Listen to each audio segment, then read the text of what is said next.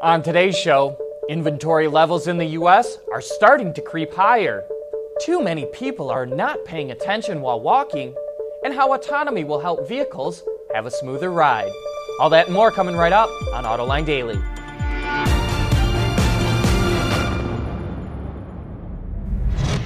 This is Autoline Daily, the show for enthusiasts of the automotive industry. Last month, car sales were a bit of a mixed bag in the U.S., and Wards is forecasting more of the same for this month. The seasonally adjusted annual rate is expected to hit a strong 17.8 million units in October. However, automakers are estimated to sell 1.36 million vehicles, which is a 1% gain compared to last year, but an 8.5% drop compared to September. And because of that month to month dip in sales, inventory levels are starting to creep higher. At the end of September, there were 3.7 million vehicles on dealer lots, which translates to 65 days of supply. But in October, the day supply is expected to jump to 74 days, which is higher than the ideal 70 days for the month. There's no question that the U.S. car market is starting to soften, and that means going forward, the fight to sell cars is only going to intensify. One of the fastest ways to reduce carbon dioxide emissions is to reduce the amount of carbon in fuel. And that's why we blend gasoline with at least 10% ethanol in the US. But one of the reasons that number is not higher is because there's not really a sustainable option to produce enough ethanol for our needs. However, scientists at the Oak Ridge National Laboratory may have just solved that problem. The researchers created a new technique for converting carbon dioxide into ethanol. Because the process is relatively inexpensive and can be done at room temperature, the researchers believe it can be scaled up for industrial applications, but more tests are still needed. However, this is a promising new development we'll have to keep our eye on. You know the company that smoked a Tesla and a Ferrari in a van in a drag race? Well, it just got a new name. That's right after this. AutoLine Daily is brought to you by Bridgestone Tires, your journey, our passion. Dow Automotive Systems, advanced materials that deliver better results. And by Lear, a global leader in automotive seating and electrical systems. According to the latest data from NHTSA, a pedestrian is injured every eight minutes in a motor vehicle crash. That's a 2% increase from the year before. The rise is linked to pedestrians which is defined in the Urban Dictionary as one who texts while walking, usually unaware of their surroundings. I'm sure you see these people all the time, and it's a global issue. Some have put up warning signs, others flashing lights on the ground. And one city in Idaho is giving out $50 fines to anyone who crosses the street while texting. It's also why safety technology, like Ford's pedestrian detection system, which can predict the movement of pedestrians to reduce or eliminate frontal collisions, is so important.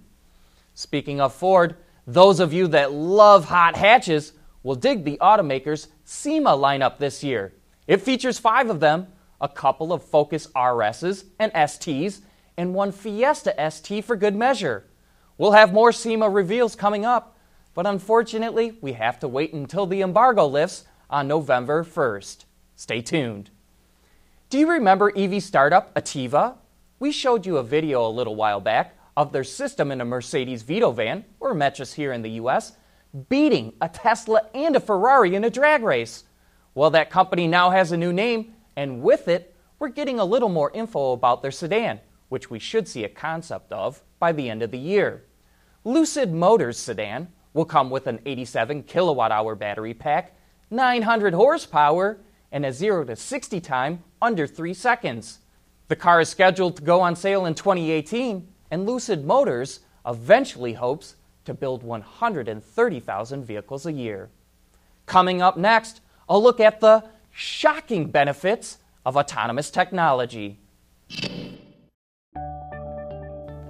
Lear Connexus is the new application suite in vehicle connectivity designed to deliver over the air software updates and more from Lear Corporation's e systems, leaders in power and data management. We've talked about the many safety benefits of autonomous technology, but it will even improve suspensions to help make our rides even smoother.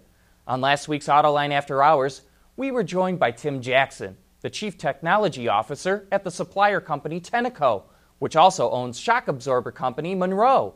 And he told us how autonomous technology will benefit suspensions.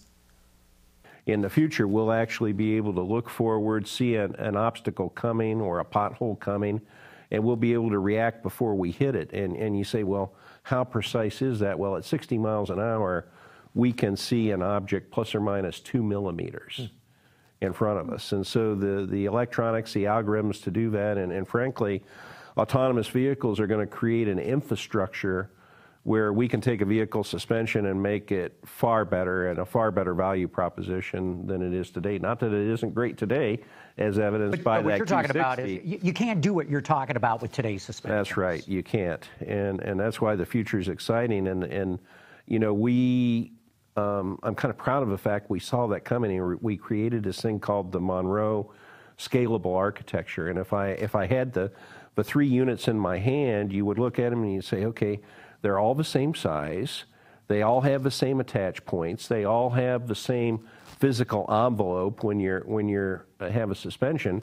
But it, it, it's better, best, ultimate. This one is fully active.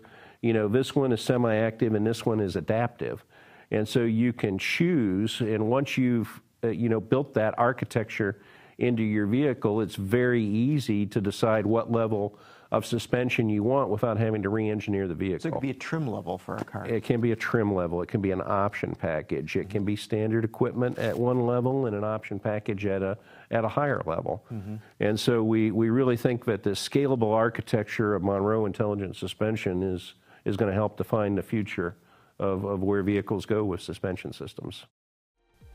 You can watch that entire discussion right now on our website, autoline.tv, or you can find it on our YouTube channel.